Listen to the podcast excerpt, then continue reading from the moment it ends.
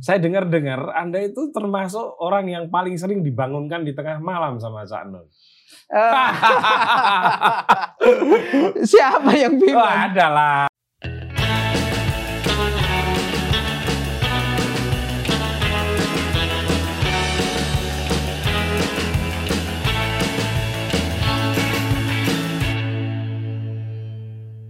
Halo teman-teman, ketemu lagi dengan saya Putut EA, Kepala Suku Mojo. Nah, kali ini, ini tamunya, kalau ini bukan hanya istimewa, tapi ada uniknya. Seorang intelektual muda muslim Indonesia, harus berani disebut gitu, Mas. Wah, wah, wah. Mas Helmi Mustafa. Assalamualaikum. Waalaikumsalam, Kiai Mas. Putut. Nuwun. Aduh. Terima kasih. Ini. Eh, teman-teman, eh, kami sengaja memang apa pengen ngobrol dengan Mas Helmi karena sebetulnya sosok beliau ini secara wajah pasti dikenal oleh banyak orang. Oh ya? Iya, di panggung-panggung Maia ya, di YouTube-nya caknun.com selalu sering muncul. Tapi kan tidak banyak yang tahu eh, beliau siapa. Dan hanya bisa dilihat kalau saya dulu itu ini Mas Helmi. Gimana? Saya selalu membaca resume dari Oh iya. acara iya. Maiyah ya, Ya, oke. lewat caknun.com. Siap. Nah, Terima kasih loh sudah. itu membaca. ternyata yang membuat Mas Ya. Helmi. Jadi Ya. kalau kita baca resumenya itu sebenarnya kita tahu Maiyah di malam itu tuh temanya apa gitu ya. Ya, ya, itu oke. menarik itu sebetulnya. Nah, ternyata eh, itu adalah hasil dari tulisan beliau dan itu saya pernah bikin kayak gitu. Oh ya? Iya. Dan itu sebenarnya capek, Mas. Banget, banget kalau Iya kan? capek banget. Juga kita harus mendengarkan Iya. seluruh acara, Iya, kemudian iya. meresumekan apa yang benar Mas? Betul. Oh, acara berjam-jam Mas Putut. Du, ya, Iya, dulu apalagi sampai jam, 3, iya, jam sampai 2 jam ya. Satu paling cepat dulu. gitu. Kalau sekarang udah dibatasi ya Iya, karena iya. kan, ya. Terutama pasca pandemi kemarin itu. Hmm. Sekarang paling jam 12, pol jam setengah satu yang Iya. sinau bareng pada umumnya itu. Ya, silakan teman-teman nanti cek di caknun.com kalau pengen tahu apa ya dinamika dari setiap maiyah termasuk kenduri. Kalau kenduri cinta juga dibikin di situ ya. Eh, ada teman-teman sendiri, Sendiri di ya, Kenduri yang Cinta bikin di, di ya. Jakarta ya. Ya. eh, tapi yang paling sering itu yang dibikin oleh Mas Helmi ini yang di Yang keliling ya, yang keliling, yang- Nun yang sama keliling Kanjeng, termasuk yang ya, di undangan- Kasihan, ya? Ya, termasuk Nah, itu di itu Kasihan. itu pekerjaan yang sangat melelahkan karena saya pernah bekerja seperti itu. Ini meresumekan satu kegiatan misalnya workshop sehari gitu Mas. Nah, Lalu kan kalau Hmm. notulensi ada dua Mas. ya, Verbatim, yang verbatim. setiap orang ngomong Mm-mm. sama kita resumekan. ya, Wah ya. itu capeknya minta ampun itu. Iya, iya, iya, betul ini. Tapi. Mas Helmi, Ya. Anda ini kuliah di mana dulu? Dulu saya kuliah di Fakultas Ilmu Sosial dan Politik UGM di jurusan Ilmu Pemerintahan Mas Putut. Tahun? Tahun 95 sampai 2001 lulus saya pertengahan 2001. Ternyata kami seumuran. seumuran Mas, tapi ya. tidak tidak saling kenal. Tetangga Iya. itu. Eh, lulusnya saja yang saya lebih lama sedikit. Oh, Anda, gitu Anda ya? termasuk lama ya? Ya, Mohon maaf ini lah. saya Oh enggak lama ya, enam lama ya. tahun. Untuk zaman itu lama ya. Oke. Eh, Zaman Wah. itu kan standar lima tahun ya. Ya. Kalau anak-anak sekarang ya saya lima tahun setengah itu kalau nggak salah. Hmm. Pertengahan Agustus saya wisudanya. Tapi keren itu. Masuk di kalau sekarang saya nggak tahu, tapi Mm-mm. ilmu pemerintahan itu zaman 95 termasuk peminatnya tinggi. Gitu Karena ya. masih di era Orde Baru Ya, di mana banyak bupati lulusan situ. ya, Iya ya. kan? Eh, kemudian pada waktu saya kuliah di situ ada apa namanya mahasiswa ilmu pemerintahan itu yang sausnya itu dari ini dari pemerintahan-pemerintahan Dia dari apa namanya? dikasih beasiswa ya, Ya, dari dulu kami menyebutnya tugas belajar. Eh, Jadi mereka sudah lebih lebih senior usia dibanding kami semua, tapi Hmm. kami dalam beberapa kuliah itu sering ketemu hmm. dan juga ngerjain tugas bareng segala macam itu. Iya, iya. Itu, itu dari berbagai daerah. Tapi memang betul eh, dulu karena Bupati Rembang itu ada yang pernah lulusan oh dari gitu. situ. ya. Iya, iya, iya, iya. Nah, Itu memang waktu 95 kan masih Orde Baru ya. Mm-mm. Jadi aspirasi untuk menjadi pegawai pemerintah daerah gitu ya. Iya. Termasuk jadi bupati. Kan dulu bupati diangkat kan, Iya, ditunjuk iya, ya, betul. tidak dipilih. Nah, Anda kenapa memilih ilmu pemerintahan? Eh, dulu waktu UMPTN kan itu, Tuh. UMPTN. Oh, Anda lewat jalur MPTN? Iya. Oh, Lu, berarti cerdas nih, Bro. lu pas itu lewat Ya, jalur apa? Udah ya sama aja. Oh, tapi kan saya filsafat. Filsafat itu perbandingannya cuma satu banding 10. Oh gitu. Kalau ilmu pemerintahan mungkin di atas satu banding 30. lupa aku rasionya Iya, berapa. Eh, waktu itu saya tidak terlalu mengerti tentang perguruan tinggi sebenarnya waktu itu. Saya ke Jogja itu karena saya punya saudara, eh, Iya. anaknya Bude, Iya. yang di Jogja, kuliah di Jogja. Hmm. Terus saya ibaratnya tuh cari cari cantolan gitu loh. Saya ikut ke kakak saya ini ke Iya. Jogja. Terus saya selama SMA itu tidak tidak pernah ikut bimbingan belajar. Pokoknya saya pengen kuliah gitu. Ya memang Karena- berarti memang mau pinter lah ini ya. Ini memang Karena punya saudara Eh. di Jogja, saya ke Jogja. Oke. Baru di Jogja saya waktu itu mau ikut semacam try, ah, tryout. Ada salah satu ada tryout ah. ya. Itu pun waktu tryout saya itu sakit. Jadi nggak bisa ikut Nggak bisa ikut. Jadi nggak bisa membayangkan UMPTN itu seperti Iya. apa. Hanya ikut Saya tuh ikut pembahasannya. tryout. Ah, saya juga nggak pernah ikut Ya, tryout. cuma sekali itu aja saya mau nyoba, itu pun nggak jadi toh. Iya. Terus ikut pembahasannya sebentar. Hmm. Waktu itu kalau salah di Sagan, ada namanya Bulak Sumur Association. Ada, ada, Ingat ada, kan? ada, BSA bulan sumur namanya. Nah, saya ikut ya, itu. Ya, ya, ya. Terus eh, hanya ikut pembahasan, saya, eh, hanya sebentar, terus pelaksanaan UMPTN, saya dapat tempat di Fakultas Peternakan itu di labnya itu. Iya. Udah, terus kemudian harus ngisi pilihan ini kan, jurusan kan. Betul. Nah, saya punya kakak, saya ajak diskusi. Sebaiknya saya apa? Dia tampaknya juga tidak begitu mengerti lah ya. Terus akhirnya pilihan saya yang pertama itu psikologi. Oh. Psikologi itu UGM. lebih berat lagi. Ah, ya yang paling tinggi lah Tinggi ibaratnya. ya. Baru Psikologi sama kemudian- akuntansi itu paling berat kalau di Ya, UGM. ya. Hmm. Terus kemudian baru ilmu pemerintahan. Waktu itu tiga pilihan. Terus yang terakhir itu Hmm. undip saya ambil teknik sipil kalau tidak salah. Oh, berarti Anda ini IPA. ya, IPA ya? A1 saya dulu. Oh, begitu ceritanya. Lulus berarti pilihan yang kedua yang diterima. Iya, pilihan kedua yang diterima.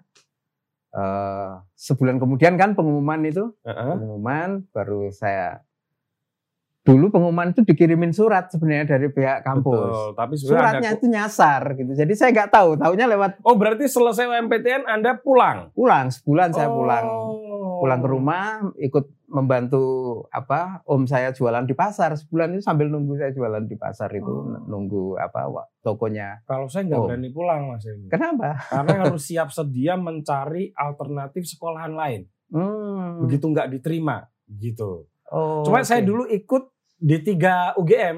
oh saya malah kan ada enggak. D3-nya ya kan? ada ya UGM. habis itu pada ikut ini Iya, ya, ya, broadcasting, Iya, iya, iya. advertising, Betul, sospol. betul, ya, iya, saya iya. ikut. Ya, di situ juga diterima saya di Oh. filsafat juga diterima gitu. terus ambil filsafat Ambil filsafat tentu saja ya. Saya supaya ingat saya lebih- saya nggak sempat double itu jadi nggak tahu lah pokoknya hanya nyoba UMPTN ambil Hmm, tadi itu psikologi pulang. pulang Oh, berarti kemudian ini ya kira-kira udah pasti diterima lah. Ya, Karena kalau tahu. lazimnya orang, lazimnya anak nih ya, nggak Iya. berani kalau pulang nggak berani lama-lama loh. Oh gitu ya. Karena kan gelombang swasta itu kan Hmm. makin iya iya makin iya. ke sini makin mahal. Iya. Jadi kita Ah, harus swasta aku nggak bayangin sama sekali kan. Oh, Oke mahal oke. oke. juga waktu itu. Cerita gitu. Hmm. Eh dilalah waktu pengumuman saya lihat di koran nama saya tercantum. Kemudian berapa hari Suratnya datang. datang terus segera ke Jogja untuk daftar ulang, ngantri di mana itu dulu itu? Ya ya ya. Al yang rimbun-rimbun itu. Ah, ya, Di lupa aku skip, eh, namanya. Skip bukan skip. Ya. Ya pokoknya di situ lah. Ah, Barek. Iya, udah daerah Barek situ. Mas, Gitu. berarti masih diajar Pak Afan Gafar ya? Masih, masih saya Nah, ada, memahami. ada Gafar Karim, Rismanda, beda loh ya. Imawan, ya. Nah ini tahun 95 ada dua intelektual Iya. hebat dari UGM. Namanya adalah Pak Afan Gafar, Ya, Prof. Afan Gafar. Profesor Afan Gafar sama Profesor Rizwanda, Rizwanda Imawan. Imawan. almarhum. Kalau nggak salah, nah dua-duanya sudah almarhum Iya, memang. iya. Kalau nggak salah almarhum Pak Rizwanda Imawan ini kalau kuliah nggak pernah dapat nilai B. Kalau nggak salah ya. Oh ya? Kalau nggak salah, denger-denger dulu gitu ya. Oh. walaupun saya anak filsafat kan kadang-kadang kita ngobrol sama Kayaknya aku B minimal. Oh Kayaknya lali lali lali, ikut dicek meneh. hebat Enggak indikatornya saya waktu itu nggak ngulang gitu. Nggak ngulang. C dan- juga nggak ngulang saya banyak C nggak ngulang Kata C ini sidik. Wes. Kayaknya ora aku ya. Enggak. anda SMA di mana kok bisa Ya, itu Mas Putut. kok bisa tembus dengan mudah masuk UGM itu saya sama sekali nggak ngerti. Saya SMA itu di SMA Wahid Hasim Tebu Ireng, Jombang. oh sambil Iya. mondok Iya, di pondok pesantren itu eh, kebanyakan teman-teman ke Jawa Timur ambil apa kuliahnya di UNER, Malang. di ITS, apa di Malang atau di gitu. Jombang sendiri ada Iya, kan tambah ah. beras ada ya Tabak beras ada, ah, nggak Eh, tahu kalau waktu itu saya belum tahu. Darul Kalau Ulum itu mana Jombang juga, ya di Undar. oh enggak maksudnya pondok pesantrennya apa Di daerah Rejoso apa ya? oh ya, Ya, kan ada ya Darul Ulum kan? Darul Ulum. Saya di Tebu Ireng waktu itu SMA. Eh, teman-teman kebanyakan Jawa Timur atau kalau yang mereka berasal dari Jakarta dan lainnya ya pada ambil di wilayah-wilayah di sana itu. maaf mas di. Tebu Ireng itu kan anda mondok Ya. terus SMA itu Iya. SMA-nya di luar pondok Di, da- eh, di satu apa namanya? Di Pondok Pesantren Tebu Ireng itu punya beberapa unit pendidikan di antaranya SMA selain bukan man ya Bukan. SMA. SMA A Wahid Hasim namanya. Itu benar-benar SMA 100% gitu. Oke, oke, oke. Gitu. cuma pulangnya ke pondok Pulangnya ke pondok, Nanti ngaji, mondok, ngaji. malam atau habis subuh gitu. SMP di mana Ah, SMP yang tadi saya sempat cerita sebelumnya Iya. di di Pati, nyantri juga saya waktu itu di pantesan jadi di kiai Pondok Pesantren. Salafiyah Eh, Kajen Margo Yosopati. Kajen bro. Iya, SMP-nya mondok di Kajen SMA-nya di Tebu Ireng. Ya memang wajar sih kalau jadi kiai. Asalnya dari Cepu Ya. dekat sekali dengan rumah saya ini. Iya. hanya 30 menit dari rumah saya. Karena Rembang saya itu bukan Rembang kota. Jadi kalau tembus ke Cepu itu memakan waktu hanya 30 menit Aku familiar dengan aroma Rembang, Mas. Hmm. Setiap kali pulang dari ya karena pati kan Ya, jenengan pasti lewatnya bus. Blora ya Blora, Rembang, Rembang, terus Kaliori. Juwana, baru ganti itu. angkot. iya Ke itu arah Tayu berhenti di dan di saat anda itu bis AC belum ada Ya, mas belum. jadi AC-nya kita ya mesti angin tendelo itu. angin dibuka Heeh. sehingga aroma laut aroma Iya, garam semua. Terendam Wah, itu- semua. Itu. memorable kalau itu Itu dia. Iya. Nah, mas ya monggo mas ya itu tadi Cepu kalau Bapak Ibu aslinya Bojonegoro tapi sudah perbatasan ke Cepu. tahu saya ya Nah, memang jadi saya tapi gitu kan. dibesarkan di Cepu. Bapak Ibu itu ada sastrawan besar dulu di daerah situ itu sastrawan Jawa Eh, siapa namanya? Nah, saya juga lagi mengingatnya saya Iya, iya, pernah iya, iya. datang ke rumah beliau ini orangnya sudah cukup Hmm, sepuh ya iya, iya, iya. sangat terkenal sebagai sastrawan Jawa nah, saya lupa nanti kalau Gitu. Mas.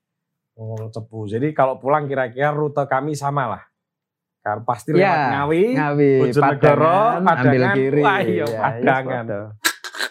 Kalau pas dini hari mampir beli serabi itu di Wah, ini yang menarik. hutan. Di mana pernah? Enggak, Eh. mas saya itu setiap kali sampai Padangan blank udah. Oh, Enggak tahu kulinernya di mana. Kalau sebelum kalau kita dari Ngawi itu menjelang Padangan kira-kira eh, nggak sampai 10 kilo lah ada pasar Nggih. pasar apa pasar ngerau atau apa itu ya Oke, di sekitar sekitar tahu tahu ada saya, tahu beberapa tahu pasar itu. ada mbok-mbok yang jualan Hmm. serabi Fajar Wah, ya. enak sekali. apa itu malah bicara serabi Oke, Hmm, oke eh, lulus tahun 2001. satu Hmm. Lalu apa aktivitas yang Anda geluti? Biasanya ini kalau anak IP itu kan Ya. kalau nggak ikut penelitian zaman itu sudah mulai ada LSM kan marak ya. iya iya Kalau nggak mulai ikut penelitian LSM berkecimpung dalam jurnalisme, Iya. jurnalistik lah. Iya. Eh waktu kuliah itu sesekali saya nyoba nulis di koran pernah Mas Putut. Terutama resensi buku. Zaman Hmm. dulu kan Iya, iya. Resensi- marak sekali ya Iya, resensi buku, resensi. apalagi media cetak juga banyak sekali. Betul. Sekali-sekali saya mencoba, pernah juga tembus di, di Kompas dua kali itu berapa. Wah, Terus di dulu ada majalah DR. Tahu saya. Apa kepanjangannya lupa Iya, aku. detektif and- dan eh, R-nya apa ya? Ya Ah. itulah, ya ya. Sekali itu tapi keren juga. itu DR Ya, itu. pernah Hmm. saya nulis di situ Hmm. sekali review apa resensi buku dulu Hmm. istilahnya. Terus eh, sebenarnya tanpa sadar itu kayak menandai bahwa saya suka nyoret-nyoret apa nulis gitu ya. Meskipun bukan fiksi tapi Ya. apa resensi buku. Terus eh, setelah lulus eh tapi begini, ketika kuliah itu saya le- lebih banyak tertarik bukan di bidang pemerintahan meskipun kuliahnya bernama ilmu pemerintahan Hmm. Pemerintahan, tapi ya. di dalamnya itu kan dipelajari juga ada filsafat politik, Politik, betul. termasuk Islam dan politik gitu kan. Nah, saya Ah, dulu iya. tertarik sekali. Tertarik dengan Islam dan politik Ah, ah, karena maka juga saya punya dulu- latar belakang Ya pesantren. barangkali ya. Ya.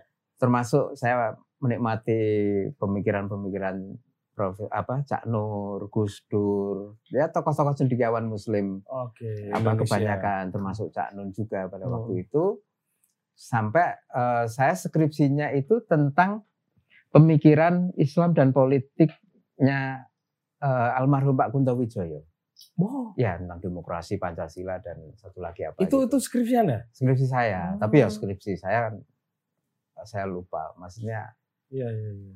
itu apa namanya saya terdorong sekali untuk mempelajari Pak Kunto. Yang waktu itu mungkin belum banyak dikaji secara spesifik pada sub subtopik yang saya pelajari waktu itu. Akhirnya saya skripsi itu tentang eh, pemikiran politik Islam Pak Kunto. Pemikiran politik Islam Pak Kunto. Iya, judul lengkapnya saya Iya. lupa. Pokoknya Enggak usah, itu. usah ini. Tapi kan ingat ya, itu diresumekan kalau skripsi kan sebetulnya hanya pen deskripsi aja kan. Iya, deskripsi itu aja. eh, bab apa ya materinya diambil dari apa? Sebenarnya studi pustaka aja dan studi menariknya pustaka. waktu itu Pak Kunto itu menulis buku judulnya Identitas Politik Umat Islam. Utuh buku itu. Itu sudah cukup sebenarnya. Karena kok kok apa? lengkap beliau mengulas. Dan buku Berbagai ini aspek sekarang jarang sekali saya sempat Saya masih punya saya itu. sempat ingat tentang buku ini dan Hmm, saya cari terakhir kemarin itu. di marketplace ada tapi bajakan kayaknya. Oh iya, Ya. Oh. Nah itu Ident- lebih banyak di buku itu. ident- tapi identitas politik Islam itu maaf kalau saya keliru Identitas di- politik umat Islam. umat Islam judul itu lengkapnya. kayaknya kumpulan esai ya. kumpulan tulisan beliau di Republika. Ah saya. betul. Tapi memang beliau berkala menulis. Run- Artinya runtut ya. terkonsep gitu loh. Hmm. isu baik isunya konsep baik konsep yang dibahas itu semua ter apa namanya terkonsep dari awal sehingga Iya. ketika menjadi buku ya terasa utuhnya itu Oke. pada waktu itu. Nah, saya langsung melompat saja ke fase berikutnya, teman-teman, karena saya tahu Mas Helmi ya mengenali muka dan nama beliau itu sebetulnya tidak dari dari panggung Maiyah dulu, tapi ada di penerbitan namanya Jendela. Wah iya Ya kan? betul betul. Ya, salah satu penerbit awal yang ada di Jogja. Gimana kok bisa kerja di situ, Mas? Ya eh, tadi setelah saya lulus saya sempat ikut sekitar berapa bulan ya tiga atau empat bulan pada waktu itu di LP3Y ada satu project eh, LP3Y itu apa Pak, kepanjangannya? Bang Iya. Hadi, Bang Hadi, Pak Azadi Siregar. Pak anunya. Asadi Siregar ya. Apa Seorang so- yang menulis novel Cintaku di Kampus Biru. ya. Dan beliau ini unik karena nggak pernah mau kuliah S2. Setahu kan? saya, iya. Nggak pernah S2, nggak pernah S3 karena tapi ya keilmuannya ah. ngalah-ngalahin yang Ya, profesor ya, kita lah tahu lah. pokoknya. Nah, beliau punya lembaga itu LP3Y. Saya kira banyak orang lah yang sudah apa jebolan jebolan LP3Y para jurnalis, para penulis di Jogja khususnya itu banyak saya kira. Nah, Oke. pada waktu itu eh, LP3Y lagi ada proyek dengan Kompas waktu itu Mm-mm.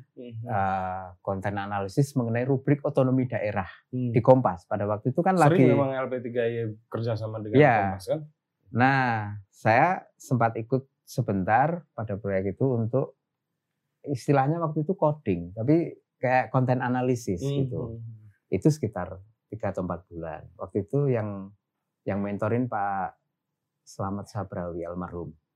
Mas Oh. Putut ingat mas ya? Dia juga Iya, seorang seorang apa namanya? Pemerhati media ya. Ah, pemerhati media, terus kemudian penyair juga belakangan. Ya.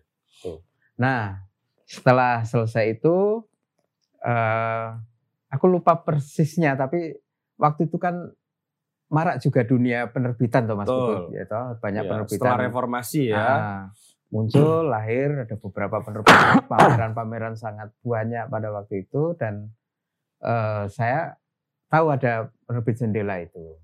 Kemudian saya coba ke sana ketemu Mas Anas waktu itu ya, Hmm, anunya, Mas Anas ini sekarang direkturnya eh, itu pimpinannya. itu CEO yang- Raja Wali, Ah, ah. mantan bosnya ini. Oh ya, ya terus akhirnya gabung di situ. Hmm. gabung di situ sebagai editor selama kurang lebih satu tahun, kemudian pindah ke Pustaka Sufi kalau nggak salah. Ya, Mas Anas sempat Ah, bikin pustaka Pustaka Sufi. Sufi. Saya pindah ke situ, masih sama sebagai editor. Total dua tahun berkecimpung di dunia Penerbitan. penerbitan sebagai editor. Eh, sempat juga mungkin waktu itu menerjemahkan juga, kalau nggak salah. Itu mas. Jadi dunia menulis juga saya terasah sedikit banyak di Penerbitan. penerbitan. Selama kurang lebih dua Iya, tahun. Ya. di dunia editing atau apa namanya. Ya ngerasa ke buku Iya. pada waktu itu. Lalu gimana tuh ceritanya kok bisa kemudian masuk di dalam Oh, komunitas Ya, Maia? ya, ya. Oke, oke.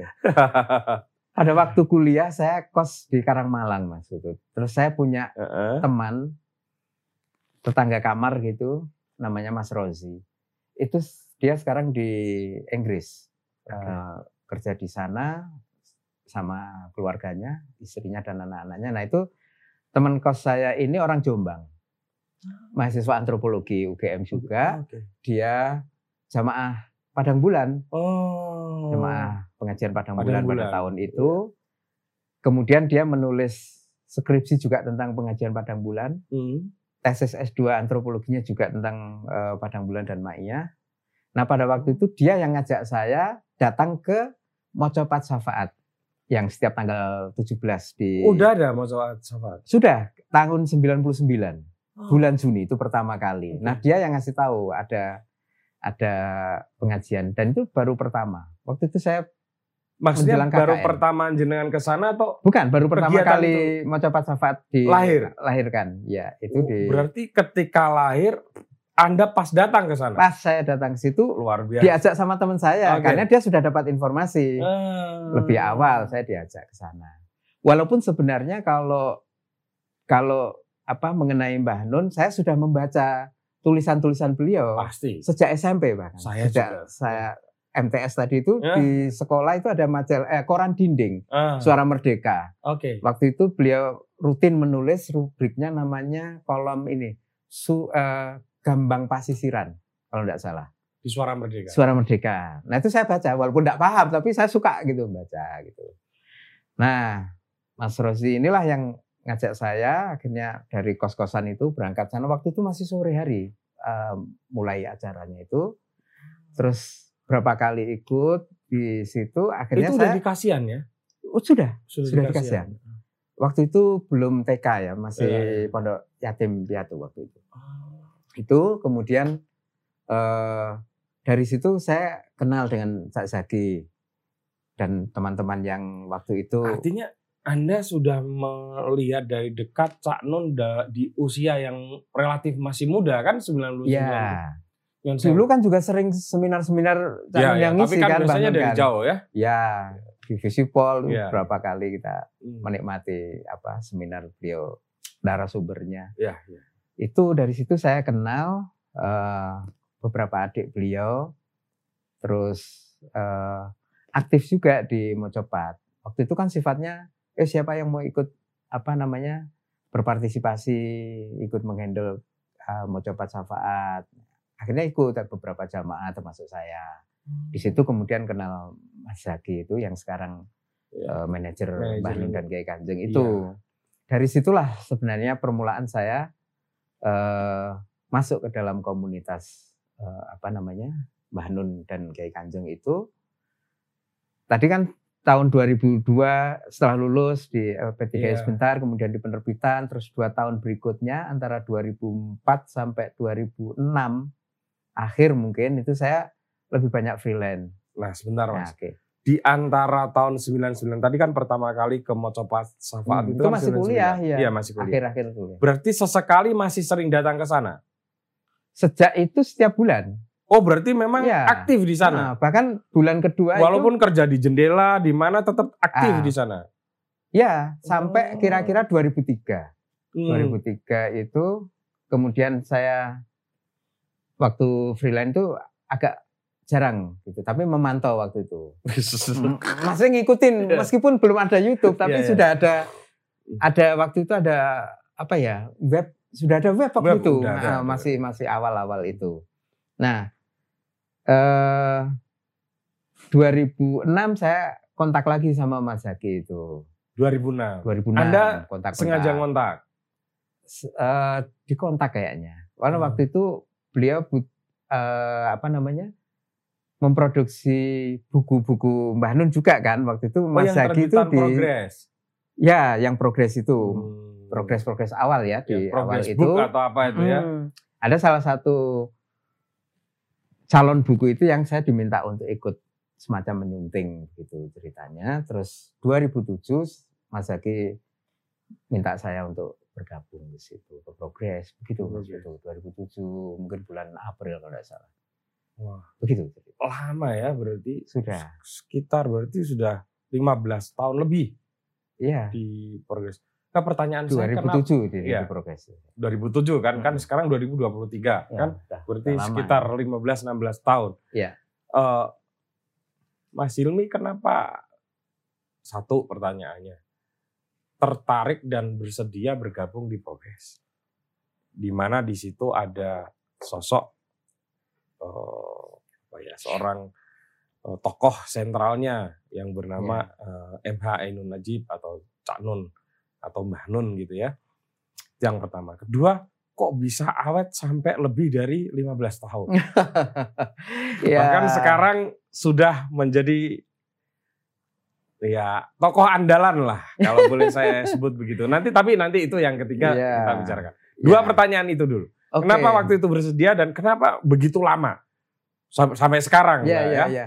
Saya coba ingat-ingat ya Mas Putut. Eh, ketika tadi saya sempat cerita SMP saya sudah membaca eh, kolom-kolom beliau. Hmm. Termasuk ketika SMA, ketika saya di Tebuireng. Tebuireng. Hmm. Tebuireng itu punya perpustakaan yang menurut saya itu sangat bagus. Ya. Sangat bagusnya itu artinya gini, koleksinya cukup tertata rapi, banyak, dan pada waktu itu ada satu ruangan khusus yang itu sebenarnya tidak tidak banyak orang yang boleh masuk, apalagi di luar jam jam operasional gitu.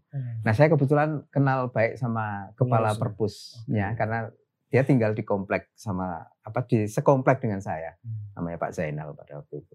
Kadang-kadang di malam hari saya diajak masuk ke situ dan di situ buku-buku buku-buku para cendikiawan Muslim Hmm. Indonesia itu komplit. Gus Dur, Iya, ada semua. Ya. Ada semua terbitan Mizan, terbitan yang lain-lain, terutama Mizan. Mizan, Mizan itu. memang luar biasa. Buku-buku itu tuh memukau saya pada waktu itu. Hmm. Meskipun ketika saya membaca mungkin belum mampu Memahami, memahami, iya. tapi sudah ada pesona yang Iya, setidaknya Ah, dua tiga paragraf itu Iya. membuat kita terpukau Ah, ya. ah. termasuk apa namanya itu yang karya Cak Nun kan banyak waktu itu di Misan mulai Betul. dari catatan dari pojok se- sejarah ya, Iya, dari pojok sejarah kemudian Indonesia bagian dari desa Indonesia saya, bagian dari desa saya ada, gelandangan di kampung sendiri, terus Sang Kiai, yang saya John masih Parkir, John Pakir, itu semua ada. ya. Termasuk yang seribu masjid satu jumlahnya, bukunya biru, Iya. tipis kecil. Itu apa saya baca Saya semua. menikmati hampir semua Sama saya kan? Canon. Iya. Kalau puisi jujur saja saya tidak menikmati. Kalau puisi ya. Iya, kecuali Lautan Jilbab. Lautan Jilbab. Nah kalau yang seribu masjid satu jumlahnya itu prosa puisi. Itu prosa puisi, betul. Iya. Itu puisi tapi agak panjang, panjang, ya. ya. Iya, betul. Seperti kalau nggak salah 99 M apa Ros Mo- Ah, 99 untuk Tuhanku. untuk nah itu Iya. kan mirip itu ya, Iya. membedah satu persatu Itu. ya, gitu. Barangkali kalau tadi ditanya kenapa tertarik gitu, mungkin itu kelanjutan saja dari apa? Kelanjutan dari interest atau kesukaan membaca tulisan-tulisan beliau pada waktu Hmm, itu. hmm. Mungkin juga ketika itu saya merasa eh, ada banyak pemikiran-pemikiran beliau yang mungkin cukup unik gitu ya. Unik, ya. Unik ya. Di, mungkin eh, kalau kita letakkan dengan pemikiran-pemikiran yang lain gitu. juga ya, unik, cara ya. menulisnya unik ya. Mungkin tanpa saya sadari itu mendorong gitu ya ketika eh, saya apa namanya di kontak Mas Zaki dan akhirnya ikut di situ. Di samping juga waktu itu saya memang belum ada ikatan dengan lembaga-lembaga yang lain. Jadi ya oke lah, Bismillah. Saya juga sangat dekat sama Mas Zaki. Itu Akhirnya, itu keputusan hebat loh Mas. oh ya, Karena itu usia yang sangat matang. Kan kita satu usia ya. Iya. 2007 2008 itu artinya Iya. ya kita 30-an tahun. ya, Artinya nggak muda-muda amat, tapi Mm-mm. ya sudah cukup matang lah. ya. 30-an sekian tahun kan, 31 30 tahun gitu. Mungkin di sisi lain juga karena mungkin kita merasa enjoy tinggal di Jogja kali ya waktu itu. Ah, iya, kalau itu Mungkin ya. ya. Tapi soal aktif di mana kan itu Hmm. persoalan yang berbeda. Ya betul. Saya kan memang sejak awal misalnya sudah punya tekad untuk tidak pernah mau meninggalkan Jogja. Oh, oke. Walaupun tidak tahu harus kerja apa. ya. Karena saya punya persoalan lain ya. Satu punya persoalan psikologis ya. eh, karena merasa apa memang nyaman di Jogja. Yang kedua saya merasa punya hutang dengan Jogja. Yang Hmm. mesti saya bayar dengan hal yang apa yang bisa saya kerjakan Ya, oke. gitu.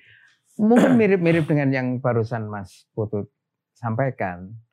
Di lain perihal apa tadi itu ketertarikan. Hmm.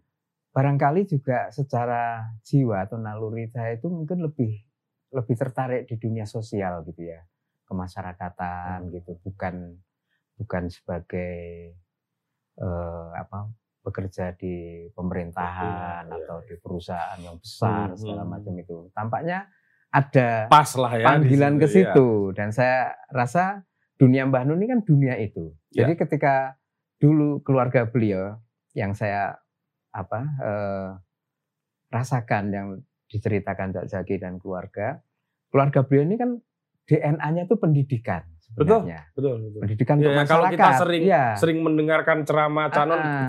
Terutama yang di Padang Bulan Pada ya. bulan itu. sering dibedah itu ah. genealogi dari keluarga Betul. beliau. gitu. DNA-nya pendidikan masyarakat. Ketika dulu eh, ayah Mbah Nun itu meninggal mewariskan sekolah. Kemudian Ibu Halimah, ibunya Mbah Nun juga sudah merintis pengajian untuk ibu-ibu, untuk masyarakat. Bahkan tidak hanya pengajian ya, punya sekolah Ah, juga kan. punya sekolah, terus ngasuh banyak orang gitu Hmm. di, di desanya itu. Dan ketika kedua beliau sudah kapundut, apa putra putri beliau kan terpanggil untuk meneruskan eh, apa dalam tanda petik perjuangan beliau Ya, di masyarakat, dilalah pendidikan. Dilalah yang barep ya almarhum Cak Fuad yang baru saja Iya. meninggal memang seorang pendidik. seorang pendidik gitu. Kemudian apa Cak Nun, Mbah Nun dan adik-adiknya. Kemudian eh, tahun 92 apa 3 gitu berdirilah Padang Bulan itu. Sebenarnya itu kelanjutan dari pengajian yang sebenarnya sudah dirintis sama ibu kan, Ibu Halimah, kemudian juga sekolah diteruskan. Padang Bulan itu 92, Mas. 92 ya? Eh, 92 sih Iya. kata, 92. 92 atau 92 Nah, atau 91 ketika itu ya? saya sudah di posisi di Jombang, tapi nggak bisa ikut karena kan saya di pesantren, jadi nggak nggak nggak bisa Oh. leluasa meninggalkan pesantren. Tapi sudah dengar karena beliau juga sudah nulis di detik waktu itu kolom besar juga menyebut Padang Bulan. Iya, Kan iya. masih ingat wajah Iya, iya, iya. tabloid detik itu Dan ma- itu sekali. Padang Bulan itu awal-awal saya kuliah termasuk sering walaupun saya nggak pernah ke Padang Bulan. Hmm. Sampai sekarang saya Ya. memang belum pernah ke Padang Bulan. ya. Itu memang dianggap sebagai apa ya? Yuk yuk ke Padang Bulan gitu. Kayak semacam Nah, ini kan. ya, "Ayo ya. ke Padang Bulan gitu. betul, ya. betul. Terus rombongan naik bis apa gitu. Saya sempat Mas itu. Oh gitu ya. Tapi itu sudah mungkin sudah sudah setelah 98, setelah reformasi. Hmm. Saya, teman saya tadi itu Mas Rosi dan beberapa teman yang lain tuh rombongan naik kereta. Kereta apa dulu lupa Iya, namanya iya, itu iya, yang iya. dari Lempuyangan itu yang Hmm, kereta turun ekonomi di. Jombang gitu ya. Ah, udah habis itu sore udah nyampe sana. Nah, mungkin secara tidak langsung eh, ada apa ya kecocokan gitu loh mas di dunia Oke. pengabdian sosial atau pendidikan masyarakat dunia sosial lah gitu. Tapi kira-kira. kenapa bisa awet? Nah, itu dia. Eh, setelah saya ingat-ingat gitu ya belakangan itu, saya merasa sebenarnya kayak secara secara teknis itu bekerja di progres gitu ya, Iya. staff di progres. Tapi itu sebenarnya teknis saja. Hmm. Lebih hakikinya itu Sebentar ini saya harus terangin dulu. Progres itu mungkin semacam tim manajemennya ya, Cak Nun dan sekretariat dan Mbah Nun dan Kiai iya, Kanjeng. dan Kiai Kanjeng Ya. teman-teman. Sebutannya progres ya supaya Ya. nanti nggak bingung ya. Ya. Nah, setelah saya rasakan sebenarnya bekerja di progres dengan apa tugas utama sebenarnya ikut apa namanya ini beberapa tugas yang berkaitan dengan acara beliau Ya. diundang oleh masyarakat untuk memberikan sinau bareng pengajian di berbagai tempat ini kayak saya tuh diajak berperjalanan kayak diajak jalan-jalan Hmm. dalam arti fisikal maupun dalam arti Pemikiran, intelektual, intelektual. dalam petik gitu Oke. ya. Seperti itu. Jadi Hmm. eh, asik sebenarnya. Hmm. Dan keasikan-keasikan itu eh, sebagian saya tuangkan dalam tadi yang Mas Putut baca itu liputan dan itu eh, dari tahun ke tahun bermacam-macam apa pengalaman yang Iya. saya nikmati gitu ya. Tapi kalau boleh tahu, kalau boleh tahu, Mm-mm. apakah pekerjaan Anda kalau kita sebut boleh sebut sebagai pekerjaan? Nah, ini belum yang sekarang-sekarang nih ya. Ya. Eh, itu semata-mata mengisi atau meresumekan ap- kegiatan-kegiatan eh, Cak Nun dan Kiai Kanjeng. Ya. Atau ada tugas yang lain sebetulnya? Ada tentu, ada Apa? mas. Misalnya gini, saya ambil contoh sinau bareng.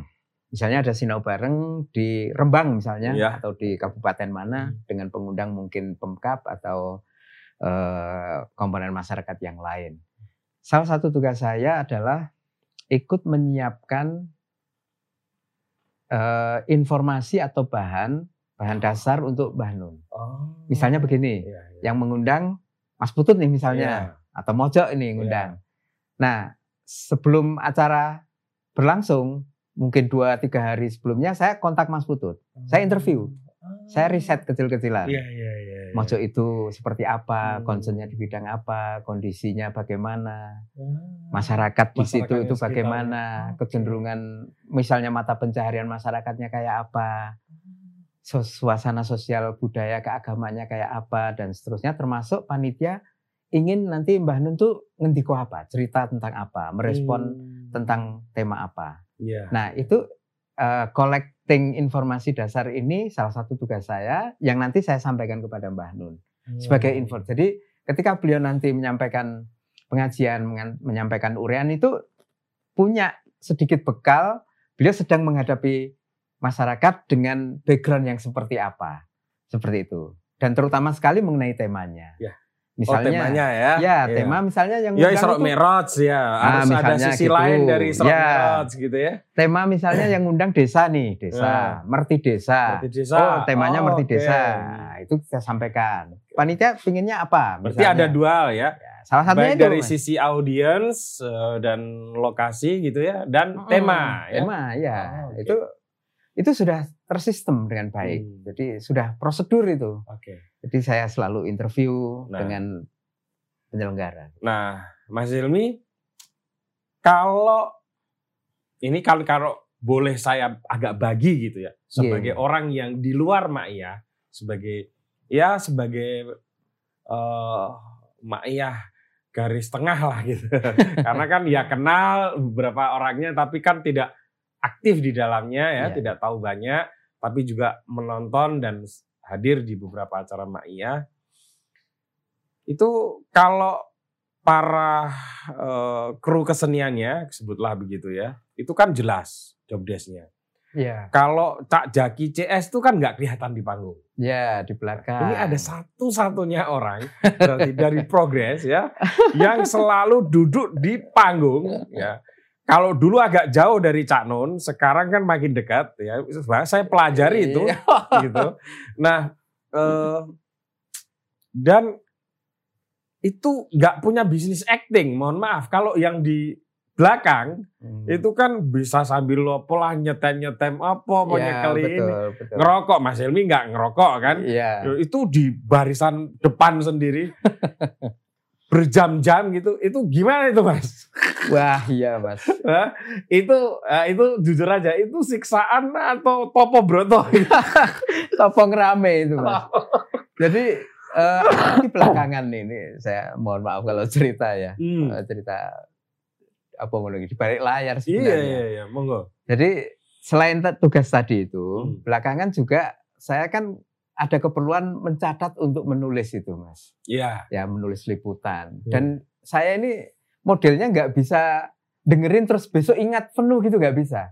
Maka saya selalu bawa buku. buku ya Saya nyoret. khas dari anda Meskipun itu kadang-kadang audio juga saya rekam. memang, gitu. eh, Karena nanti begitu acara selesai, coretan ini membantu. Meskipun coretan ini kan sifatnya apa namanya hanya pengingat aja. pointers saja ya Ah, pointers aja.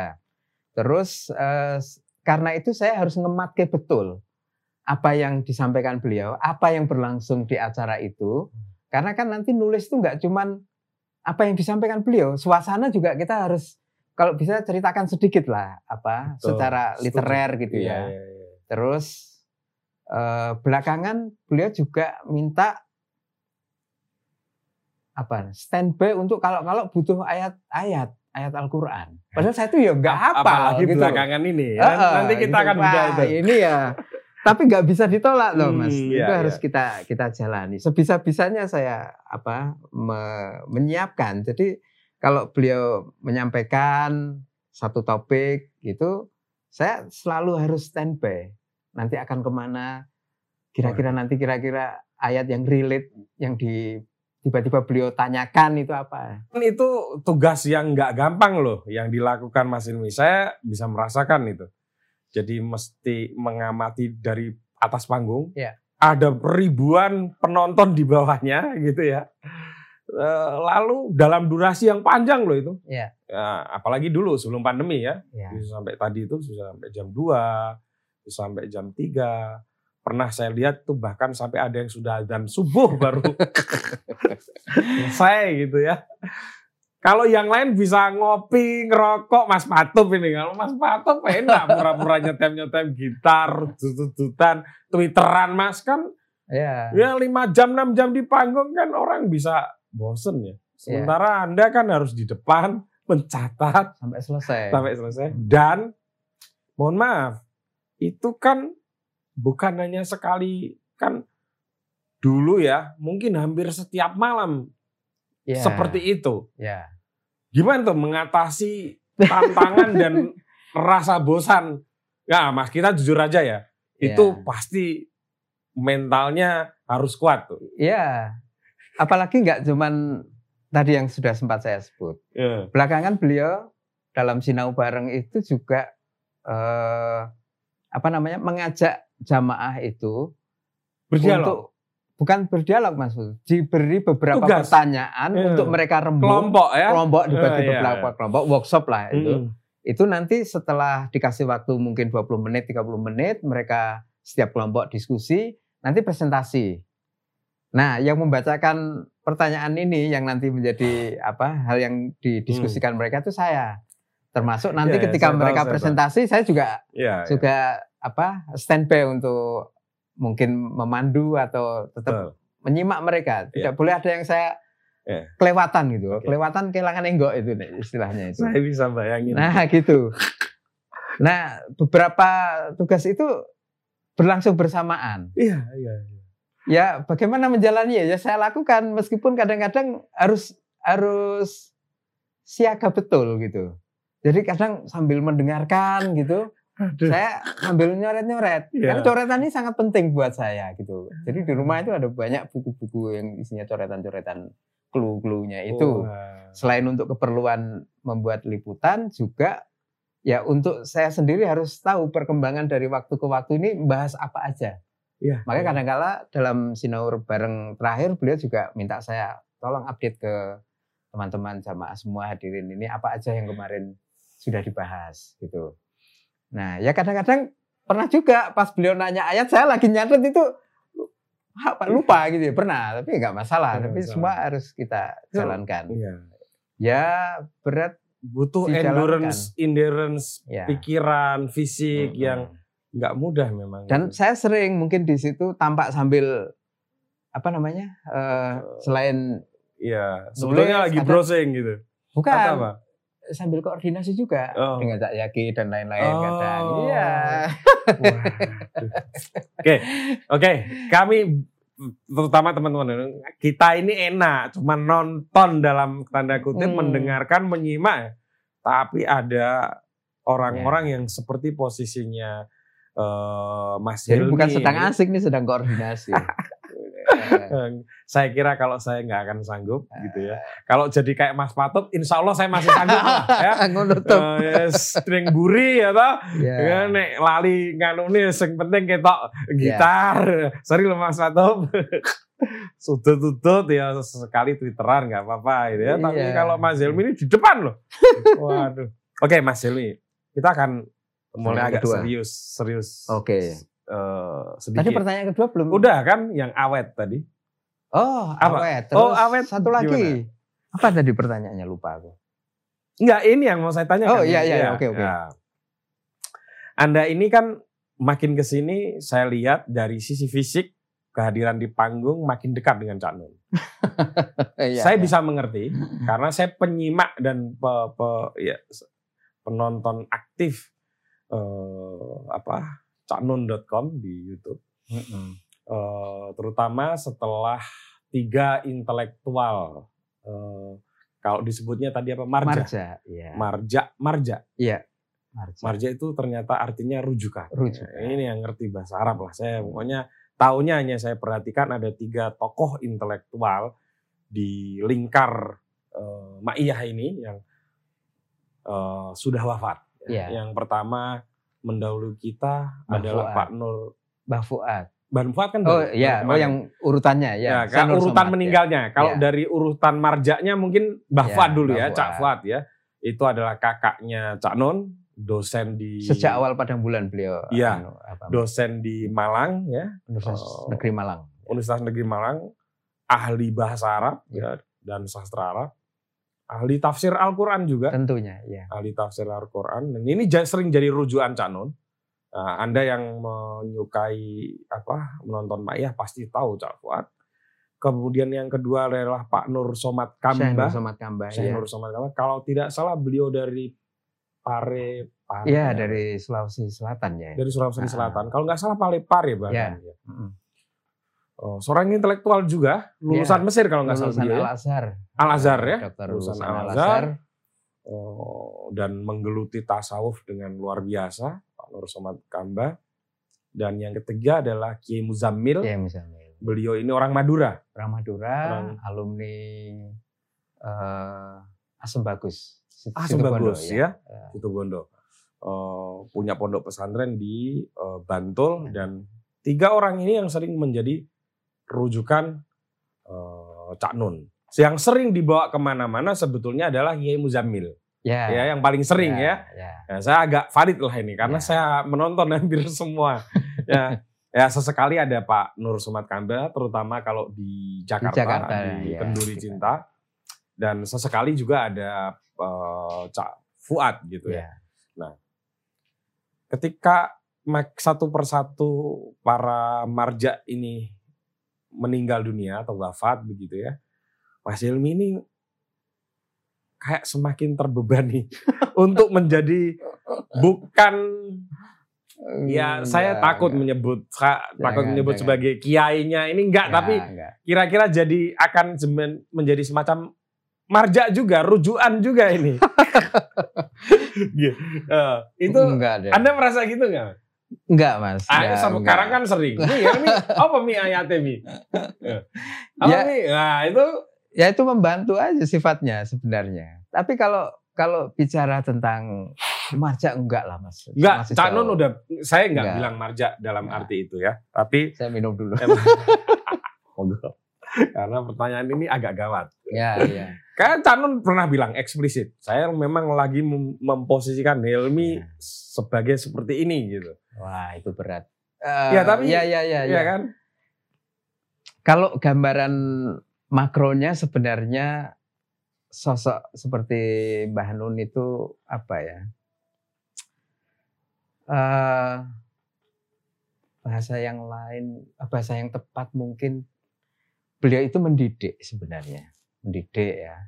Beliau sendiri sebagai seseorang yang memiliki ke kedalaman berpikir mengenai keagamaan, mengenai banyak hal termasuk kedekatan beliau secara apa namanya, secara intim ya. terhadap Al-Quran, ya. ayat-ayat suci Al-Quran itu sebenarnya nggak nggak apa ya, nggak main-main lah sebetulnya ya, nggak butuh saya gambarannya oh, gitu. Eh?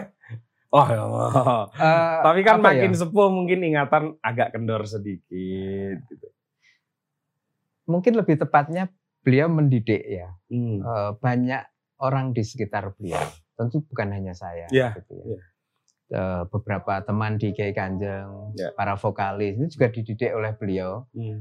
untuk hal-hal yang berbeda. Misalnya berkomunikasi dengan jamaah ketika membawakan solawat, membawakan mm. nomor-nomor Kiai Kanjeng, termasuk ketika game atau workshop musik itu kan beliau meminta Mas Doni, Mas iya, Cici yeah, dan iya. lain-lain yeah. berinteraksi dengan yeah jamaah, berkomunikasi, bikin kelompok, ngasih tugas, ngobrol. Okay. Semua ini kan sebenarnya dari sudut pendidikan kan ini. Iya. Beliau uh, empu beliau empunya empu, kan ya, dalam empu. hal ini kan Betul. mendidik Betul. apa uh, sosok-sosok di sekitar beliau Betul. ini, terutama dari Kiai Kanjeng. Nah, Anda ini khusus mau dididik secara intelektual nih. Eh? Wah, aku nggak berani bilang gitu, Loh, Mas. Enggak, kalau yang lain kan ada workshopnya, ya. ada mungkin ini. Ya. Ini naik di naik kayak gitu. Kalau Anda ada gitu-gitunya nggak sebelum naik panggung? Yang ini, yang yang rutin beliau minta itu kan mengupdate hal-hal yang sudah dibicarakan dalam sinau bareng, sinau bareng sebelumnya. Hmm. Ini kan secara nggak sadar saya harus melihat yang sudah berlangsung itu kemudian saya tata dalam satu urutan atau dalam satu logika tertentu baru saya sajikan ke apa namanya ke teman-teman atau ke jamaah. Hmm. Okay. Kan nggak mungkin verbatim iya, iya. atau iya. hanya Nggak, tapi kalau biasa, yang sering gitu. ditanya kan yang agak berbahaya, mohon maaf ya, agak berbahaya ya. itu dalam arti bisa saja anda kalau tidak siap itu kan agak kacau ya jalannya acara gitu. itu kan kalau ayat. Iya, iya. Itu mau nggak mau Anda harus mulai ya, menghafalkan. Iya, iya, betul. Jadi saya tidak jarang ya membawa catatan untuk mengantisipasi supaya tidak oh. salah mengutip gitu kan. Tapi sebenarnya beliau dari satu topik ke topik, ayat-ayatnya itu sudah terpilih. Iya, iya. iya. Ya, kita niteni gitu kan, ya. mengingat oh ketika nanti membahas ini kurang lebih ayatnya ini ini ini. Ya, ya. Dengan kemampuan Ada pola memori yang ya. terbatas, ya. saya berusaha mengingat gitu, menyiapkan gitu. Tidak jarang juga beliau sudah berpesan misalnya nanti malam sinau bareng nih. Sore ini beliau WA saya. Ini beberapa ayat yang nanti mungkin dibahas bahas beliau. Itu lalu saya pelajari ayatnya. Ketika nanti beliau menyebutkan ayat itu, saya membacakan. Oke. Ada juga seperti itu. Jadi Tapi Anda secara siapkan. intelektual itu menjadi makin matang ya? Ya, challenge saya kira itu, iya. tantangan. Oh, atau iya, mungkin kan? juga opportunity yang bagus gitu. Saya harus belajar banyak gitu kan. Saya harus Betul, Mas. Harus saya kira, berpikir gitu. Saya kira begini, Mas Mungkin kalau saya susah membayangkan jadi Anda, ya. Apa ya? Berat itu tugas gitu ya. Tapi di sisi yang lain saya juga harus mengakui mungkin itu opportunity. Iya. Tidak yeah. semua orang bisa mendapatkan gemblengan langsung dari seorang Email Najim yang punya ya. ciri khas tersendiri lah mungkin ya hmm. di dalam mendidik orang-orang di sekitarnya. Ayat-ayat yang di apa beliau minta kadang-kadang juga tidak terduga. Karena nah, ketika ketika beliau membahas ayat itu sedang merespon mungkin pertanyaan jamaah yang kita kan tidak tahu pertanyaannya apa gitu. Jadi ya namanya dialog mas. Iya, Bahkan ini kan iya. saya beberapa kali wawancara. Ibarat bahasa beliau kudu siap tak tabrak gitu, gitu istilahnya. Beliau. Bahkan yang jadi musisi pun kan nggak tahu lagu apa yang mau iya, dimainkan iya. selanjutnya karena hmm. ngikuti dinamika dinamika interaksi forum kan. itu forum iya. Oh bingung-bingung juga kan mereka kalau nggak siap. Iya. Ini sebetulnya on top performance semua teman orang teman yang harus di panggung ini Saya teman-teman saya boleh Ya. boleh bocorin monggo monggo hal yang mungkin Mas Putu tidak tidak bayangkan. Iya. Misalnya sinau bareng nih di suatu kota topiknya ini. Di dalam tas saya tuh saya kadang membawa buku yang kira-kira relate dengan itu. Saya baca-baca. Barangkali nanti bermanfaat. Iya, iya, iya. Itu biasa minimal satu dua buku tuh saya bawa. Ah. Atau saya sudah punya catatan gitu. Hmm. Kalau misalnya terjadi obrolan sebelum naik panggung, mungkin dilalah beliau tanya pandangan saya tentang apa ya, saya bisa urun, jadi nggak nggak blank gitu. Itu saya bawa di tas itu beberapa buku Nah, untuk apa membekali diri seperti itu. saya kira itu opportunity yang luar biasa Mm-mm. ya mas Eh, tapi ya itu tidak semua orang saya kira sanggup Ya, yes. Eh, tapi itu itu itu membuat anda awet juga di situ kan ya oke banyak. Mm. Sorry, monggo, monggo. Kalau saya boleh cerita, tadi saya sempat bilang ini saya seperti diajak berjalan-jalan sama beliau, berperjalanan Iya. dari satu sinau bareng ke sinau bareng, dari satu kebersamaan beliau dengan masyarakat ke kebersamaan yang lain itu banyak hal-hal yang eh, apa ya impresif, mengesankan dan kadang-kadang di luar di luar bayangan saya. Ada satu contoh eh, menurut saya menarik mas, ketika Iya. beliau diundang di lapas Kediri. lapas kediri, Lapas di Kediri. penjara ini Iya di ya? penjara. Sekian tahun yang lalu, kebetulan saya ikut. Waktu itu tidak bersama Kiai Kanjeng, tapi beliau eh, sendiri. Beliau diminta untuk memberikan apa ya eh, pengajian di di dalam penjara itu yang seluruh anggota penjara itu seluruh penghuni itu ada gitu dan masjidnya itu berdampingan dengan kamar-kamar para tahanan itu Hmm. kamarnya besar tinggi gitu. Saya bayangin bagaimana orang berkomunikasi dengan segmen segmen orang yang sangat spesifik, tahanan semua itu mas, Oke. gitu kan? Ya tahanan bermacam-macam kasusnya itu. Kira-kira bagaimana komunikasinya kan, Hmm. gitu kan? Dan ternyata Mbah Nun tuh punya banyak cara untuk itu. Yang fokusnya itu di awal itu adalah menyapa hati mereka, hati para tahanan itu. Jadi ketika awal gitu sebelum beliau bicara tentang banyak hal itu, beliau itu menyapa hati mereka itu dengan kalimat seperti ini, kurang lebihnya. Hmm. Neng kene iki anu dalam bahasa Jawa Iya, gitu. Bu. Teralis-teralis kamar itu kokoh-kokoh kan. Teralisnya gede-gede kandel, kamarnya dhuwur, temboknya kuat-kuat sampai enak nih gini, aman. Banjir ora tembus, ora arep nerjang terus ora mungkin ono maling rene. itu orang tuh semua itu tertawa. Mereka semua tertawa. Dia, tanpa sengaja diajak untuk melihat situasi sehari-hari mereka dengan cara yang yang berbeda. berbeda betul Iya. Yang yang di, maling ning yang di Sarkem kan juga menarik kan iya. yang di Sarkem itu Wah, iya. Eh, Itu cara Iya. beliau berkomunikasi yang genuine saya genuine gitu. Iya. Itu orang itu semua tertawa itu para tahanan, para penghuni itu.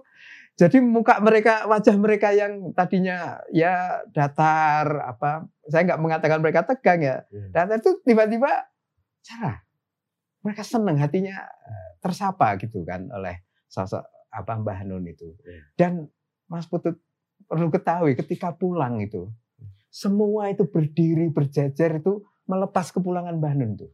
Tidak sedikit di antara mereka yang meneteskan air Menetes, mata. iya. Itu di lapas Kediri berapa tahun yang lalu saya ing- apa masih ingat betul dialognya itu. Nah, beliau punya genuine-genuine yang begitu ketika Ya. berhadapan dengan banyak komponen atau segmen masyarakat yang beragam, yang spesifik itu enggak enggak apa ya, ada gitu. Saya hormat, saya kagum itu dengan dengan cara beliau berkomunikasi dan itu nyampe di hati, kroso gitu. Oke. Itu salah satu contoh yang Iya, dan iya. masih banyak contoh-contoh Iya, yang lain. pasti. Eh Mas saya mau tanya sesuatu yang Anda boleh jawab boleh nggak? Karena ini Hmm. agak-agak gawat juga ini. Apa? Saya dengar-dengar Anda itu termasuk orang yang paling sering dibangunkan di tengah malam sama Cak Nun. Eh, siapa yang Oh, bimbang? ada lah, kan informan saya banyak. Eh, biasanya dalam soal apa dan apa yang mesti dikerjakan? Kalau boleh tahu ya, kalau enggak juga enggak apa-apa. Sering banget sih enggak, Ya, enggak ya. sering banget enggak. Ya, Cukup sering. ya kadang-kadang ada tugas dari beliau, Hmm. beliau WA. Biasanya itu karena apa? Beliau lagi meng- mau selesai menulis atau butuh referensi atau Kadang-kadang beliau pernah kirim tulisan pada saat beliau menulis eh, serial tulisan untuk Hmm. cano.com maupun untuk media Hmm, lain hmm. atau untuk misalnya waktu itu beliau sedang menulis untuk mushaf eh Ma'iyah Oh, mushaf. pada bulan itu Iya, iya, itu iya. beliau nulis banyak banyak apa eh, banyak nomor lah gitu ya Iya. itu kadang ngirim itu sebelum subuh jam Hmm. 2 gitu Nah, kan dibaca pagi juga nggak apa-apa. ya nggak apa-apa tapi kadang-kadang kadang-kadang pas saya bangun juga dilalah gitu saya balas jadi jam 2 pernah Oh iya. terutama ketika beliau mengirim tulisan untuk untuk Kalau tolong mengirim dibaca, tulisan itu dikoreksi atau anu ya, dalam dalam dalam kondisi yang Anda merasa harus segera menjawab. harus segera membaca Kenapa begitu? ya apa namanya tidak tidak tidak oke juga kalau harus ditunda kan jadi Langsung Ya, saya baca. ya, jam 2 malam ya, turu sih Mas.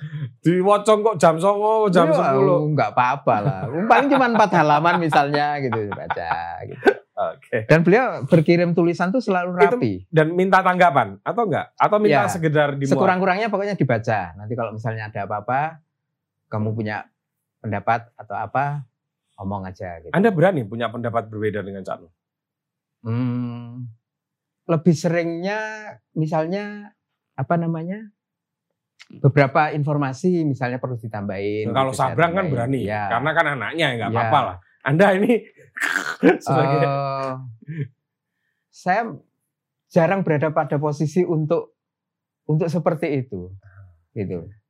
Kadang-kadang beliau mengemukakan suatu hal kalau saya belum menguasai betul apa yang beliau kemukakan, saya harus harus meluangkan waktu untuk merenungkan dulu, gitu. Jadi nanti butuh waktu untuk apa namanya? Oh ini yang beliau maksud. Oh ini dan itu banyak sekali. Saya kasih contoh aja mas.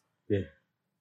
Beliau dulu juga sering dalam urusan liputan misalnya dulu sekian tahun yang lalu ketika itu saya Mas Putu tahu kan beliau juga seorang penulis yang Oh, luar iya. biasa jurnalis juga dulu. perspektifnya Dulu ya jurnalis. jurnalis ya, hebat lah apa dalam bidang menulis itu sementara saya harus menulis liputan dan beliau juga apa namanya eh, membaca iya. gitu kan Dan tahu tulisan ini jelek atau Ah, enggak ya kan? Iya kan Itu Nah, yang lebih betul, ngeri kan? betul suatu hari beliau manggil saya itu di acara itu dengan nada yang sangat serius pokoknya tulis apa sing mbok delok apa sing mbok rasake tulisan.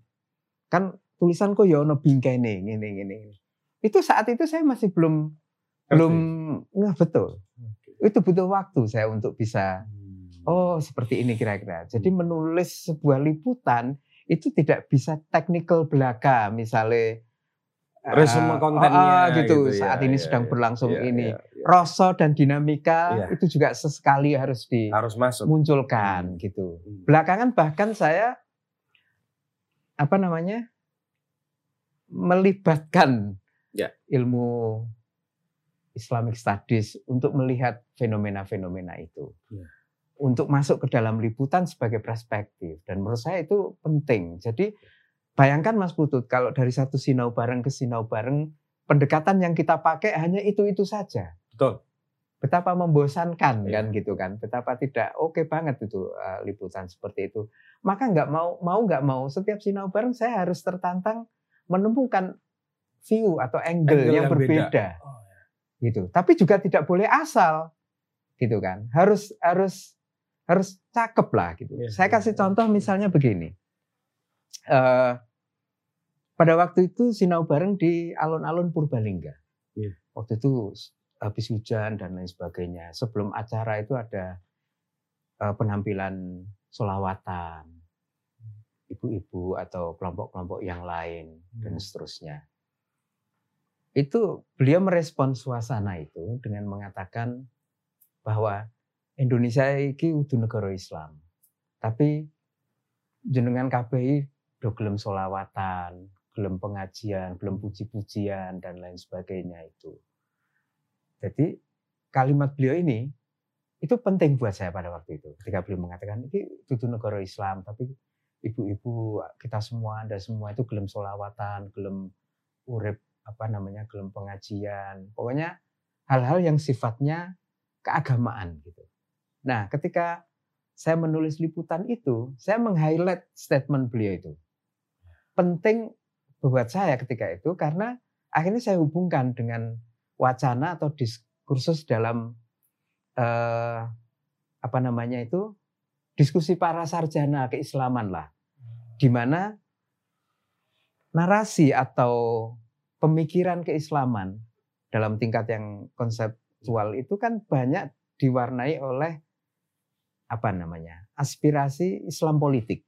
Iya. Ya, Islam politik itu Islam formal, Islam yang misalnya kalau mau disebut yang kutub paling ekstrim ya bagaimana Islam itu menjadi eh, Syariah ya. syariat Iya. misalnya menjadi dasar negara Dasar dan lain negara. sebagainya dan itu melelahkan sekali perdebatan itu Betul. atau isu-isu kebangkitan Islam dan lain sebagainya dan itu skalanya global Ya. eh, waktu itu. Nah, ketika beliau menga- mengatakan statement tadi itu, saya melihat bahwa sebenarnya aspirasi keislaman itu nggak nggak hanya yang tadi itu. Betul. Ya. Setuju. Aspirasi keislaman itu macam-macam bentuknya. Hmm. Dari yang lokal kecil, Hmm. yang peri-peri Hmm. gitu kan. Hmm. Itu bermacam-macam termasuk tradisi yang hidup di masyarakat, Betul. di apa di yang di Sinau Bareng itu ditampilkan bagaimana ibu-ibu penuh apa namanya gairah kecintaan bersolawat, kecintaan kepada Kanjeng Nabi. Ini kan aspirasi sebenarnya, aspirasi keislaman Dan hidup dan, dan hidup. berdenyut di Tapi masyarakat. tidak tercover oleh Betul. narasi yang besar ini Hmm. tadi. Hmm. Maka kesempatan sinau bareng seperti ini tadi itu memberi kesempatan saya untuk melihat bahwa aspirasi Islam itu bermacam-macam loh. Ini Kaya ya. iya kaya Hmm. desentering saya ngelihatnya itu. Jadi Decentering. enggak enggak terpusat pada Islam politik. Menurut Gitu. sorry saya saya saya potong. Boleh. Ma'iyah itu menurut anda bagian dari desentering nggak? Ah, bisa juga disebut seperti itu menurut saya. Ya silakan. Dan itu contoh bagaimana saya mencoba menemukan makna dari Hmm. sinau bareng itu dengan bermacam eh, situasi yang berlangsung saat itu di di di waktu itu di Purbalingga di alun-alun. Nah, Jadi aspirasi keislaman itu bermacam-macam kita bisa melihat gitu. Akhirnya saya menggunakan itu tadi Hmm. pendekatan itu untuk menunjukkan bahwa di dalam sinau bareng pengajian apa namanya bersama Mbah Nun dan Kiai Kancing itu kita bisa melihat ragam keislaman, ragam kecenderungan atau Hmm. aspirasi Islam yang semua itu direspon oleh Mbah Nun itu Iya. dalam satu interaksi sampai tengah malam itu. Itu salah satunya. Jadi jalan-jalan itu sinau bareng yang tadi saya bilang itu membuat saya punya kesempatan untuk melihat eh, apa namanya dinamika potret eh, mosaik keislaman Di Islam berbagai yang- tempat. iya, di dusun-dusun ya. di desa-desa. Dan yang menarik lagi Mas kesempatan itu bukan hanya untuk saya tentunya, tapi juga kesempatan itu terbuka untuk masyarakat, terutama yang di desa-desa, untuk bisa menikmati pengajian yang polanya cukup beda dengan Hmm. dengan pada umumnya pengajian. Misalnya yang paling mudah adalah bagaimana mereka bisa bersolawat diiringi dengan gamelan Kiai Kanjeng. Mas Putu tentu tahu kan gamelan Kiai Kanjeng ini Jogja dan musikalitasnya bagaimana. Hmm. Kalau mau bicara art atau musik ini kan musik kelas tinggi tuh Betul. sebenarnya. Betul. Dan itu bisa dinikmati oleh masyarakat di dusun-dusun. Disinergikan Iya, disinergikan. Mereka mendapatkan privilege untuk apa mendapatkan opportunity menikmati musik itu. Itu buat saya sesuatu. Gitu. betul. Sama sama. sama. Itu salah satu contoh. Iya. Belum lagi nanti eh, obrolan dengan Mbah Nun sendiri. Itu mereka bisa dapat apa namanya eh, kesempatan, saya kira ilmu terbuka luas. Tapi ketika dengan Mbah Nun itu ada unik-uniknya Iya, itu karena tadi yang ada dialog kan, Nah, dinamika Saya mau forumnya kasih- ada. mau Nah, kasih contoh satu silakan, Mas. silakan. Karena Mas Putut mahasiswa filsafat nih ceritanya. Karena ceritanya berkaitan dengan filsafat. Iya, iya, monggo. Waktu itu sinau bareng di eh, Tulung Agung kalau nggak salah. Ya di sebuah desa juga. Yang hadir juga cukup banyak. Dalam sinau bareng itu kan ada tanya jawab. Hmm. Mbak Nur membuka kesempatan Iya, tanya jawab itu. Iya, iya. Terus salah satu penanya ini eh, masih muda juga, banyak kan remaja-remaja anak muda yang hadir itu bahkan mendominasi itu. Itu bertanya dengan pertanyaan yang menurut saya itu filosofis banget. Di desa loh itu, Ya, Mas. ya, ya. Itu bertanya tentang bagaimana mengenali diri. Ini kan filosofis banget kok. Wah. Kan Mas Putu tuh Saya aja jawab. susah itu jawab. Nah, nah yang menarik kan itu jawaban itu mestinya yang tanya mahasiswa fakultas Iya, filsafat ya. Iya, itu. Yang ditanya Mbak Nun kan Iya. gitu. Di sebuah dusun di Tulungagung sana. Tulung ya. Di, di- aku lupa nama Ya, desanya. Oke. Nah, itu muncul pertanyaan filosofis seperti itu. Anda pasti bingung, piye carane Cak Non jawab? Iya, gitu ya? saya penasaran. Penasaran, ya, kan? iya, itu kan. Dan kembali ke tadi itu, ini juga sebuah kesempatan buat buat mereka untuk berdialog di sinau bareng dengan kadang-kadang topik yang dalam tanda petik berat gitu kan. Betul. Atau kalau nggak berat ya khas lah filosofis. Gitu. Ah, waktu itu Mbak Nun kemudian menjawab. Menjawabnya itu seperti ini. Mengenali diri atau kemudian membentuk diri itu pokoknya kamu isi dirimu itu, hari-harimu itu dengan melakukan kebaikan. Lakukan kebaikan-kebaikan. Itu nanti lama-lama terbentuk apa yang disebut diri. Lebih tepatnya dirimu. Hmm. Meskipun kamu nggak sadar Hmm. bahwa itu adalah jati diri. Hmm. Jadi mengenali diri terus membentuk diri itu nggak melulu proses kognitif. Hmm. Jadi dirimu itu bagus atau punya jati diri dan jati dirimu itu bagus, tidak perlu kamu sadar akan itu.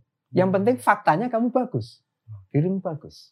Dan jadi itu jangan- bisa dilakukan dengan berproses Iya. pelan-pelan setiap hari Iya. melakukan Terus kebaikan. diasah, diasah, Biasa. dipenuhi diri dengan apa? hal-hal yang baik, yang positif dan tidak perlu terbebani oleh pertanyaan itu karena pertanyaan itu menjadi tidak tidak relevan lagi ketika diri Anda itu sebenarnya sudah bagus oleh Oke. proses ini. Atau Gitu, terlalu kan. terbebani dengan pertanyaan Iya. itu malah lebih memikirkan pertanyaannya daripada berusaha Iya. menjawabnya menjadi Mm-mm. aktualisasi diri. Betul. Iya. Nah, Mbak Nur mendorong itu, asah dirimu isi dengan kebaikan, hal-hal positif, ojo nganggur, kesergap nyambut Iya. gawe dan lain-lain. Lama-lama dirimu itu terbentuk meskipun kamu nggak kenal secara kognitif. Kan lebih oke dirimu bagus ketimbang mengenal atau tidak mengenal gampangnya kan gitu. Itu salah satu Iya. contoh yang waktu itu beliau sampaikan di, di Mungkin apa. itu juga relevan buat Anda ya. Iya, nah, ya gitu kan ya. tiap hari berusaha Iya, nah, betul. akhirnya menjadi Iya. kiai Helmi Jadi- Mustafa. intinya jawabannya tidak mesti teoritik, Iya, tidak iya, mesti iya. mengutip uh, para filsuf, tapi Betul, beliau merasakan. Nah, artinya beliau tuh merasakan kegelisahan dia itu kayak apa, Iya, direspon dengan cara apa. iya, Jadi iya, iya. ada rasa yang dalam dalam beliau ketika menanggapi beberapa pertanyaan. Itu salah satu contohnya gitu, Mas. Oke, ini Mas Hilmi kita udah satu jam lebih banyak, Oh, iya. tapi nggak apa-apa. Saya terakhir saja. Ya. Eh, kita semua ya, terutama komunitas Ma'iyah dan eh, apa, bangsa Indonesia juga barusan kehilangan Cak Fuad. Ya. Eh, Kakak Cak Nun ya, seorang pengajar dan seorang alim ya. Eh, tentu itu cukup berat bagi kita yang ditinggalkan ya Hmm. Apa Anda itu S2-nya kan di UIN ya Ya, dan tahun 2017. dan kalau tidak salah mengambil tema tentang Cak Fuad. ya, waktu kalau boleh- tesis. Terakhir kalau boleh dijelaskan untuk mengenang kealiman Cak Fuad ya yang mungkin videonya masih bisa kita nikmati di channelnya Cak Nun gitu ya, Ya. .com. Uh, mungkin bisa diceritakan itu sebagai akhir dari obrolan kita. Iya, eh, tahun 2017 saya menyempatkan diri untuk kuliah lagi setelah sekian tahun tidak Hebat, kuliah di eh, Islamic. Jangan-jangan sudah ini lagi kuliah S3 juga? Belum. Belum ya. Upload Tapi ya. pengen ya. Enggak tahu. Belum tahu. Belum terpikir. Oke, tapi lanjutkan silakan. Dipotong aja nanti. Ya. Eh, ya, pada waktu menyiapkan tesis itu, saya berpikir karena di Maiyah ada Cak Fuad yang pada waktu itu beliau menjabat sebagai eh, salah satu anggota Majelis Umana eh, Board of Trustee. Jadi Oh, apa ya namanya itu? Iya. Pokoknya sembilan orang yang penting lah yang yang menjalankan roda lembaga ini. lembaga apa itu? lembaga eh, pelayanan bahasa Arab oleh Kerajaan Arab Saudi yang waktu itu didirikan oleh Raja Abdullah. Oh. Gitu. Nah, beliau eh, diminta untuk menjadi anggota Majelis Umana itu satu dari sembilan orang yang dipilih dari berbagai belahan dunia. Dia satu-satunya dari Asia gitu. Hmm. Terus yang lain banyak yang dari Timur Tengah maupun dari Eropa. Hmm. Nah, eh, dengan beliau dipercaya oleh lembaga kebahasa Araban Kerajaan Saudi Arabia itu, saya berpikir saya ingin mengabadikan kiprah beliau itu dalam tesis itu, supaya Hmm. juga ada semacam dokumentasi, Dokumentasi lah ya. ya jejak akademik yang Hmm. saya dokumentasikan Hmm. dan akhirnya saya pilih itu topik eh, kiprah beliau di lembaga majelis sebentar saya sebut lebih lengkapnya Markas Al Malik Abdullah bin Abdul Aziz Ad-Dauli li Hikmatil Lughah Al Arabiyah itu kalau dalam bahasa Inggrisnya itu King Abdul Aziz bin eh, King Abdullah bin Abdul Aziz Hmm. International Center Hmm. for Arabic Language Oke, jadi, Jadi- bahasa Arab yang Ya. disponsori oleh ya eh, kerajaan, kerajaan Arab Saudi, Saudi di oleh masa rajanya ya, Raja Abdullah, ya. Abdullah ya. itu membuat lembaga itu yang secara kelembagaan waktu itu di dicandalkan di Kementerian Pendidikan kalau tidak salah di Arab Saudi itu. Hmm. Nah lembaga ini punya beberapa tujuan. Ya. Salah satu tujuannya adalah eh, membuat database tentang sejarah dan dinamika bahasa Arab di negara-negara di dunia Oke. itu. Kemudian juga melayani kebutuhan-kebutuhan kebahasa Araban eh, di tingkat dunia, termasuk pendidikan kebahasa Araban. Hmm. Nah, Cak Fuad eh, ada di lembaga ini diminta oleh lembaga Al-Markas ini, biasa disebut Al-Markas, dan salah satu tugasnya keliling dunia untuk rapat mengkonsep Ya. kurikulum misalnya di Bikin suatu negara, kurikulum, terus ya. bikin Hmm. eh, apa namanya kegiatan di negara tersebut, Hmm. termasuk nanti bulan bahasa dan pada waktu itu salah satu bulan bahasanya juga diselenggarakan di Indonesia. Itu Hmm. isinya rangkaian kegiatan, ada seminar, ada sarasean, ada lomba-lomba kebahasa Araban, semua serba bahasa Arab. Nah, buat saya pada waktu itu menarik untuk melihat sosok Cak Fuad di lembaga ini. Kalau dalam dalam tinjauan hubungan internasional ini kan termasuk diplomasi sebenarnya Hmm. keberadaan beliau di negara Arab Saudi yang notabene orang Indonesia menjalankan tugas lembaga kebahasa Araban Arab Saudi itu itu menarik waktu itu saya melihat. Nah ini eh, saya ingin mendokumentasikan kiprah beliau dengan melihatnya itu dari salah satunya dari sudut itu. Ya. Apa sih yang bisa kita pelajari dari Cak Fuad dengan ketika beliau itu eh, dipercaya di lembaga Hmm. kebahasa Araban Arab Saudi ini itu eh, apa ya saya Berarti itu maksudnya Anda tadi S2-nya Islamic Studies atau apa interdisciplinary interdisciplinary Islamic Studies Oke. pasca sarjana Iya. UIN itu. Pasca pasca Ya. sarjanya UN di sini ya, oh, kali jaga ya. Iya. Termasuk tugas eh, lembaga kebahasa Araban ini kan bagaimana memikirkan kelestarian bahasa Arab. Tidak hanya di dunia tapi juga di negara-negara eh, Timur Tengah, terutama Hmm. sekali di Arab Saudi. Hmm. Jadi kalau Mas Putut ngecek di UNESCO itu ada bagian tersendiri yang khusus mengenai bahasa dan dia punya indeks keterancaman bahasa-bahasa di dunia. Ah, ada ya. Ya, itu ada. Termasuk Indonesia itu salah satu yang diteliti. Iya, se- nanti pakai indeks itu. Iya, karena bahasa. hampir setiap Ya. tahun itu ada ternyata di Indonesia ada Hmm. bahasa yang punah. Ya, ya. Jadi semua bahasa itu bisa punya posisi terancam dengan apa derajat yang berbeda-beda gitu kan. Nah, di Timur Tengah itu sendiri tampaknya se- sejauh yang saya menyimak Cak Fuad itu juga ada negara-negara yang punya lembaga-lembaga yang sama.